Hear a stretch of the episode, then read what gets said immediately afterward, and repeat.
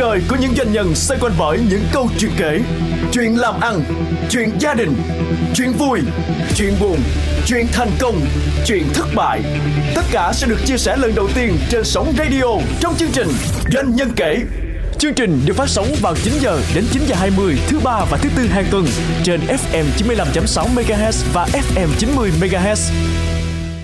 Cuộc đời của hầu hết chúng ta đang dành phần lớn thời gian để đi kiếm tiền. Một đời của doanh nhân cũng để trả lời câu hỏi làm thế nào để tạo doanh thu và lợi nhuận. Tiền luôn chiếm lĩnh phần lớn sự bận tâm của chúng ta với nỗi lo lắng làm thế nào để kiếm được nhiều tiền hơn, làm thế nào để dư giả độc lập về tiền bạc, làm thế nào để tiền tiếp tục đẻ ra tiền để không phải quá vất vả sẽ như thế nào nếu bạn có được những người có thể giúp bạn định hướng vẽ ra con đường cho bạn lời khuyên cho những việc như thế để bạn không còn phải quá bận tâm lo lắng về tiền bạc? Chương trình hôm nay của doanh nhân kể sẽ trò chuyện với một trong những người như vậy.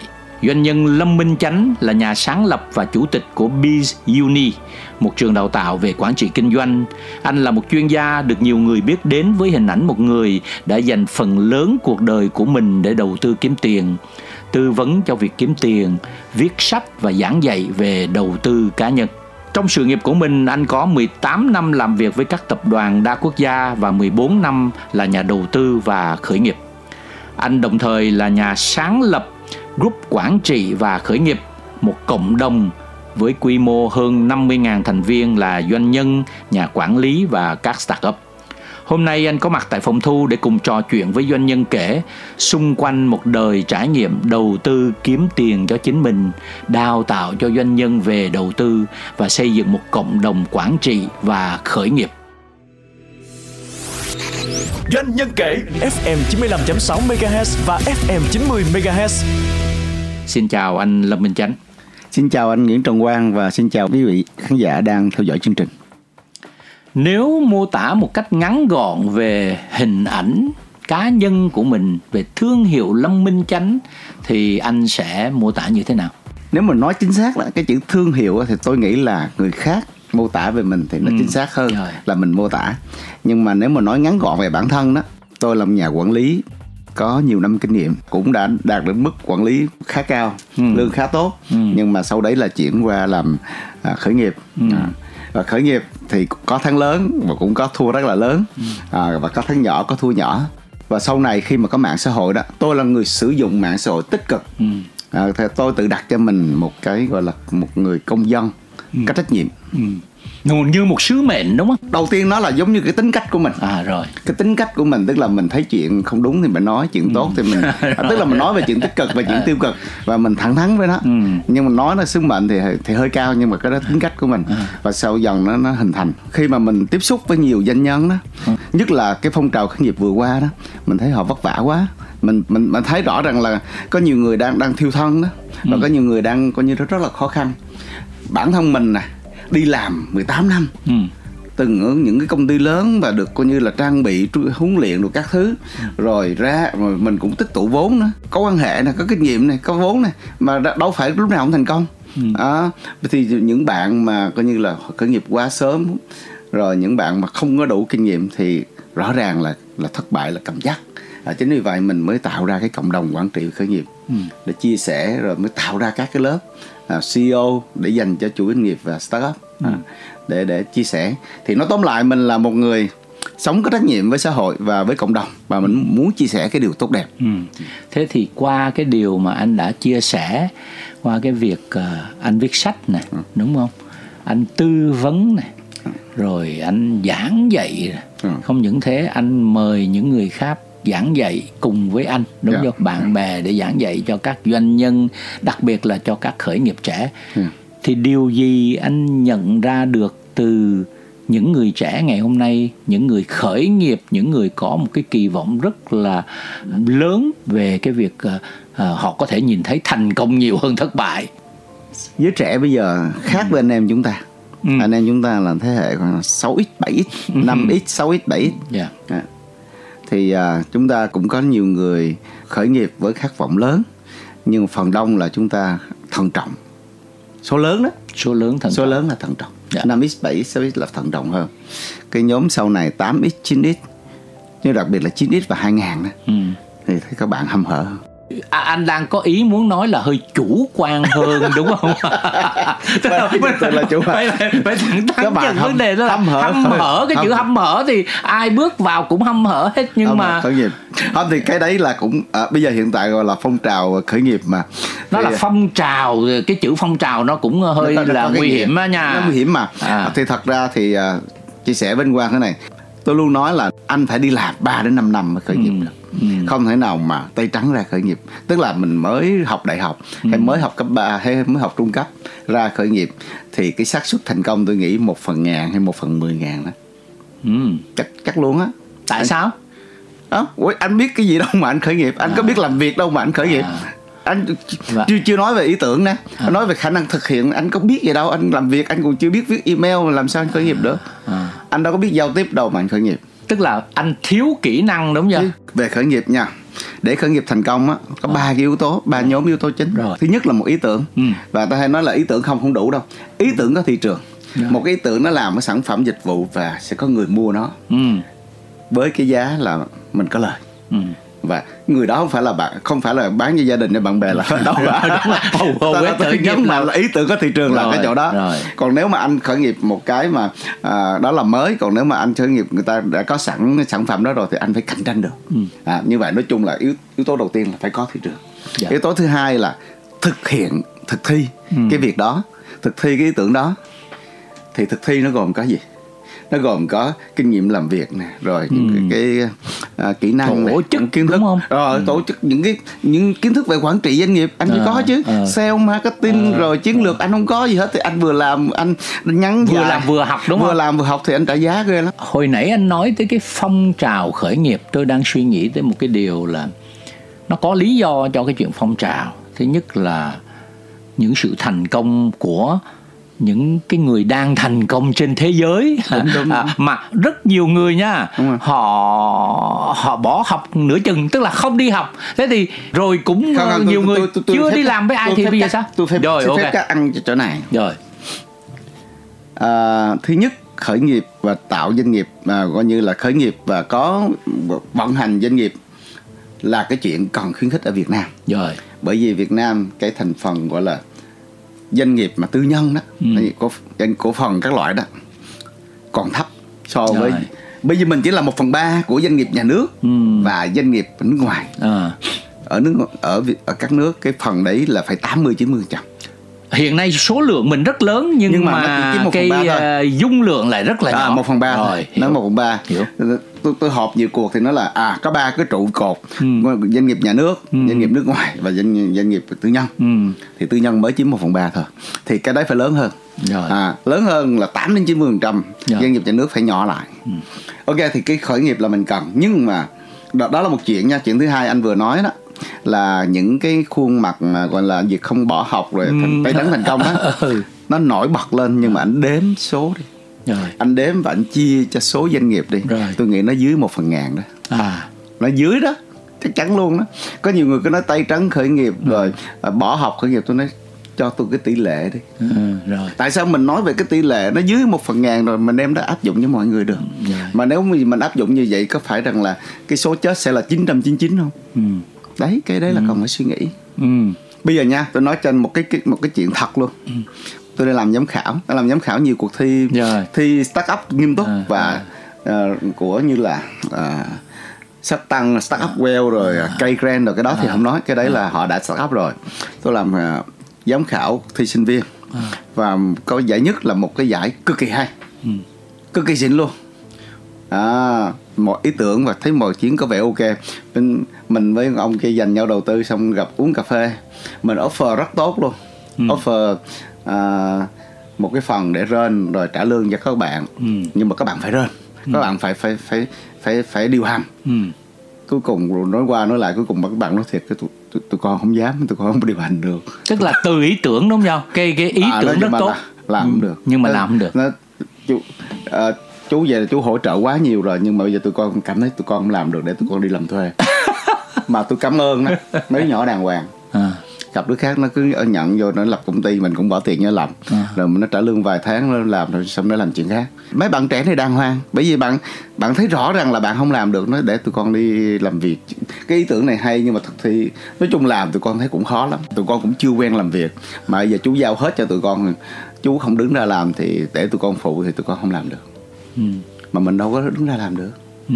để để nói rằng là đó đó là cái giải nhất của một cuộc thi của của sinh viên và coi như khi mà được hỗ trợ vốn hỗ trợ thêm suy nghĩ nữa các bạn vẫn không làm được ừ. nó thiếu bắt tay vào làm như thế nào kinh nghiệm làm việc các bạn còn thiếu nhiều lắm ừ. đó. thế thì qua cái trải nghiệm mà anh đã là một người doanh nhân đã tự đầu tư đã uh, tham gia về chứng khoán rồi đầu tư thì anh kể thử cái câu chuyện của anh nó phát xuất từ sau khi anh cũng đi học đi coi như là anh đã học tới uh, thạc MBA. sĩ rồi dạ, đúng không đúng rồi. Uh, và anh về nước anh bắt đầu cuộc đời của anh là làm doanh nhân rồi, rồi từ doanh nhân anh bắt đầu Ông trở thành nhà đầu tư. À, làm quản lý đúng không? Đúng rồi. rồi trở thành nhà đầu tư. Rồi. nhà đầu tư xong rồi bây giờ anh trở thành cái người mà tư vấn đầu tư rồi uh, cộng đồng đầu tư thì cái cuộc đời của anh nó trải như thế nào dạ, qua cái dạ, quá dạ, trình dạ, của okay, anh? Dạ. bắt đầu ra tôi học uh, tôi học tốt nghiệp trong nước và tôi có học cao học trong nước nhưng mà chưa có xong. Ừ. tôi làm vị trí đầu tiên là làm bán hàng ừ, làm bán, hàng một năm ừ. bán hàng cho hãng Sơn ICI sau đó thì tôi có tăng lên cái vị trí nó cao hơn một vị trí bán hàng sau đó tôi làm Kodak tôi là trưởng phòng kinh doanh Kodak sau đấy tôi đi học à, tôi có được học bổng của úc tôi đi học MBA yeah. Dạ. về tôi có rất nhiều cái cái cái lời mời công việc và có vài offer tôi cũng thậm chí có offer coi như là làm cho ngân hàng với chức rất là cao nhưng mà lương nó không cao lắm thì tôi bỏ thì cái chốt mà tôi đậu lại là cái chốt của AI AI AI AI, bảo hiểm đó. Ừ. hồi đấy á thuế cao lắm. Tôi lương tôi trước thuế hồi đấy là gần 5 ngàn đô. Wow. Năm 2000 à, wow. Tôi làm AI 4 năm rồi sau đấy thì là trục trặc về rồi công ty Prudential nó Mở nói chung về. là về. là là đổi đổi đổi đổi đổi việc đúng không? Hồi đấy là ghê gớm lắm. À, ở đấy đổi mà đổi công ty. Bây giờ cái chuyện ta đi qua đi lại trong ngành là chuyện bình thường. Ở tôi học nữa tôi biết mà chuyện đó à, bình thường nhưng mà hồi đó. Lên báo luôn. À. tôi từ AI qua Prudential. Rồi sau đấy thì tôi là bên Prudential lại có ông sếp ra Đai Chi là mời tôi làm phó tổng Đai Chi. Ừ, ừ. rồi tôi đang làm bảo hiểm. Thế thì à, có công ty chứng khoán của người bạn mời tôi làm tổng giám đốc công ty chứng khoán. Ừ tôi ra tôi cũng làm được nhiều thứ rất là hay ho nhưng sao thị trường rớt xuống? Ừ. rồi đó. Thì cái khúc đi làm của mình á là cái khúc nước ngoài là rất là ngon lành. Khúc Việt Nam khúc đầu cũng rất là ngon nhưng khúc sau là bị thị trường. Khoan khoan khoan. Bây giờ mình, mình dừng lại một chút xíu nè. À. cái khúc mà đi làm mình đang nói ngon lành nhưng mà không có gì tất cả đều ngon lành. Vậy thì cái bài học của anh trong cái khúc đi làm đó bài học lớn của anh là gì? Kể cả tiêu cực lẫn tích cực. Trước đây mình không nghĩ mình sẽ làm gì chủ doanh nghiệp ừ. thành ra khi mà mình có mình có kiến mình mình đi học mình có kiến thức khá tốt rồi mình được công ty huấn luyện thêm mình làm ừ. gọi là như vậy cho nó ổn định ừ. chứ còn bây giờ làm công ty nó không ổn định tinh thần nó rất ổn định đúng tinh thần ổn định à, dĩ nhiên là nó cũng có những cái đấu đá trong nội bộ à, rồi đôi khi gặp ông, ông tổng đốc không thích mình rồi ừ. nói chung là có nhiều chuyện nhưng mà mình giải quyết được ừ. và nó nhẹ nhàng lắm à hồi đó mình thấy căng nhưng mà đối bây giờ mình thấy so với làm chủ doanh nghiệp thì nó nhẹ hơn nhiều. Yeah. Dạ. tại vì hồi đấy là chỉ mới có đụng nhau về con người thôi lâu lâu thị trường còn bây giờ còn khi mà anh làm anh mà ra mà anh mở một doanh nghiệp mà anh đối diện với cái việc là không đủ tiền trả lương hay là cái việc đóng cửa công ty thì nó nặng gấp bao nhiêu lần. Thì từ từ cái chỗ đa quốc gia đó tôi chuyển qua làm tổng giám đốc công ty chứng khoán. Rồi. Ờ, gần 2 năm thì khúc đấy mình cũng còn làm công ừ. mình cũng chưa phải là doanh nhân. Ừ. nhưng mà lúc năm 2009 á, thị trường nó rớt quá. Tức là nếm mùi thất bại á. Lúc mùi, đó mới bắt đầu nếm, nếm mùi thất, thất bại, bại của người không? làm công. Rồi. Dĩ nhiên lúc đấy mà mình cũng quay lại chứng khoán. Chứng khoán lúc đấy là bèo lắm. Ừ. muốn quay lại uh, bảo hiểm rồi thì là coi như quá dễ dàng. Nhưng mà mình bây giờ đi tiếp à, bắt đầu là tự nhiên cảm thấy là mình phải khởi nghiệp bởi vì mình mình làm uh, chứng khoán đó mình mình quan sát thấy thấy nhiều doanh nhân thành công quá ừ. mà họ cũng mình thấy mình đâu thua gì họ đâu ừ. họ cũng không hơn mình ừ. nhưng mà họ trở nên giàu có Ủa tại sao mình tự nhiên bỏ tới gần 20 năm đi làm công ừ. để làm quản lý ừ. đó thành ra tôi mới tôi mới kêu gọi một số người mở một cái tên là sàn vàng thế giới ừ. năm 2009 thì cái sàn vàng thế giới đó mình có nhiều cái ý tưởng rất là hay tức là chiến lược kinh doanh tốt tức là ở Việt Nam á người ta đánh như sàn vàng ACB ta đánh gọi là đánh giao dịch ừ, mua qua bán lại ừ. chứ không có đánh theo giá thế giới không có gọi là chào mua chào bán mình làm cái phần mềm làm thỏa mãn được hai cái thứ đó luôn ừ. rồi mình mời những chuyên gia về để giảng dạy cho những khách hàng ừ. ổ sàn vàng mình mới ra mấy tháng là top 3 Việt Nam ừ à, là một cái thành công rực rỡ luôn. Đây là có những ngày coi như là mình nhớ giao dịch một lượng vàng là hai ngàn đồng. Ừ. có ngày giao dịch lên tới là gần một tỷ đồng tiền giao dịch. Mình không có nói tiền ăn thua khách hàng nữa chỉ tiền gọi là phí giao dịch thôi. Ừ. coi như là mình ngang vô cái top 3 ngang cơ với ACB luôn mà. Ừ xong cái ờ, được mấy tháng được gần năm cái nhà nước ông đóng cửa sàn bạc tức là thay đổi luật pháp đúng không? Thay đổi luật pháp. Đòi cú đó một cú nặng. Nhưng mà chưa nặng lắm cái đó mình thua là thua vì pháp luật. Ừ. À, mình đáng lẽ là mình trên trường trở thành ờ, doanh nhân bự. Doanh nhân trăm tỷ ngàn tỷ. À. thì bây giờ là mình thua rồi tại mình đầu tư vô tự nhiên cắt nửa chân mình mới chuyển qua nói bây giờ ngoài tài chính thì mình làm gì? Làm giáo dục. Mà giáo dục gì thì nó sẽ good là giáo dục trẻ em. À. nó có cái môn toán. Ừ. tức là ở Việt Nam mình nước ngoài nó gọi là supplement education. Rồi. Thì ở Việt Nam giáo dục bổ trợ giáo dục bổ trợ. thì có cái môn toán là toán Kumon là toán của người Nhật. Rất là nổi tiếng tức là cho trẻ em ừ. học cấp 1, cấp 2 là học thêm. Mình mới nói còn cái môn toán nào khác của nước ngoài mà nổi tiếng thì mình lần kiếm cuối cùng kiếm ra được cái toán là magnesium ừ. là nó gọi là toán a cộng ông này ông viết ông ghép chữ math là toán với ừ. chữ gym ừ. gym gym ừ. gymnastics ừ. thành ra là là magnesium về hai năm trời làm rất là thành công ừ. hai năm xây dựng được mình có công ty mình có bốn cái uh, trung tâm rồi mình bán franchise 20 trung tâm nữa là 24 trung tâm và có 10.000 học viên lúc đó là thực thụ là doanh nhân rồi đúng không? Thực thụ doanh nhân là ngon lắm thì lúc vàng cũng đã doanh nhân lúc này cũng doanh nhân rồi. Ừ. và thành công rồi xong ừ, bị dụ bán lại. Bị dụ người ta. Anh mà tình làm sao mà cỡ anh mà gọi là bị dụ làm sao được? cho mình không muốn assist cái này à, thì là assist là nó à, cũng, cũng đau đớn lắm. À, à rồi. À, đang có hai bốn trung tâm và 10 ngàn học viên thế là à cái mình với cái người partner của mình nó không có cơm lành canh canh không ngọt. À, cái chuyện đó bây giờ nó hùng hùng hạp bây giờ ngại lắm à, thì đúng rồi cũng là đúng nó, rồi. Người đấy cũng làm chung vàng với mình à, chứ đừng qua bên này à, tự nhiên hồi không không hợp. Ừ. hồi đấy mình đầu tư khoảng mười mấy tỷ bán được ba mấy tỷ cái doanh nghiệp đấy. Chưa kể các cái trung tâm nhỏ ở dưới. Tức là chỉ bằng hai năm. Thành công chứ hả? Hai năm hai năm mà tiền tăng hơn gấp ba Doanh nhân kể FM 95.6 MHz và FM 90 MHz. Với xuất phát điểm từ một người đi làm thuê, vươn lên vai trò quản lý cấp cao và tiếp tục theo đuổi sự nghiệp học vấn để rồi tiếp tục trở về làm thuê với nhiều tiền hơn cho đến khi những chuyển biến của thời cơ đã thôi thúc người làm thuê trở thành một doanh nhân đầu tư cho những ngành nghề kinh doanh khác nhau. Cuộc đời của chuyên gia lâm minh chánh đã thay đổi từ tư duy cho đến hành động và chiến lược kiếm tiền.